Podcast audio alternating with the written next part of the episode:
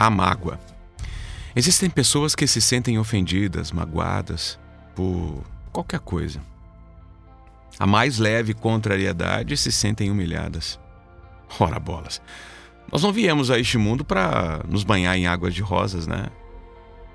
Eu agradeço todas as dificuldades que enfrentei. Se não fosse por elas, eu não teria saído do lugar.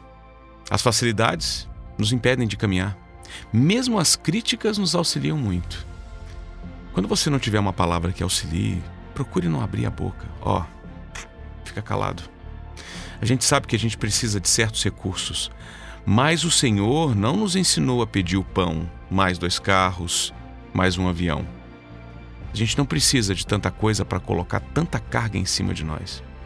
Podemos ser chamados hoje à vida espiritual. A gente não sabe, né? Tudo que criamos para nós, de que não temos necessidade, se transforma em angústia, em pressão. Valorizemos um amigo que nos socorre, que se interessa por nós, que nos escreve, que nos telefona para saber como estamos indo. A amizade é uma dádiva de Deus. Mais tarde, haveremos de sentir falta daqueles que não nos deixam experimentar solidão. A caridade é um exercício espiritual.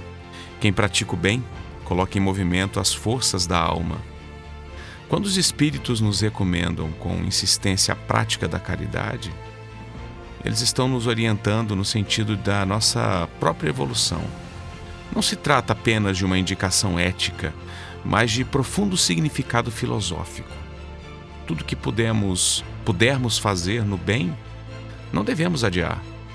Carecemos somar esforços, criando, é, digamos, uma energia dinâmica que se antepõe às forças do mal. Ninguém tem o direito de se omitir. Uma das mais belas lições que eu tenho aprendido com o sofrimento não julgar definitivamente, não julgar quem quer que seja. O exemplo é uma força que repercute de maneira imediata, longe ou perto de nós. Não podemos nos responsabilizar pelo que os outros fazem de suas vidas. Cada qual é livre para fazer o que quer é, de si mesmo. Mas não podemos negar que nessas atitudes inspiram atitudes, sejam do bem quanto do mal. Eu fico triste quando alguém me ofende, mas com certeza eu ficaria mais triste se fosse eu o ofensor. Magoar alguém é terrível. Tudo tem seu apogeu e seu declínio. É natural que seja assim.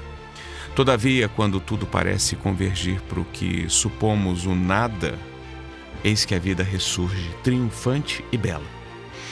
Novas folhas, novas flores, na indefinida bênção do recomeço.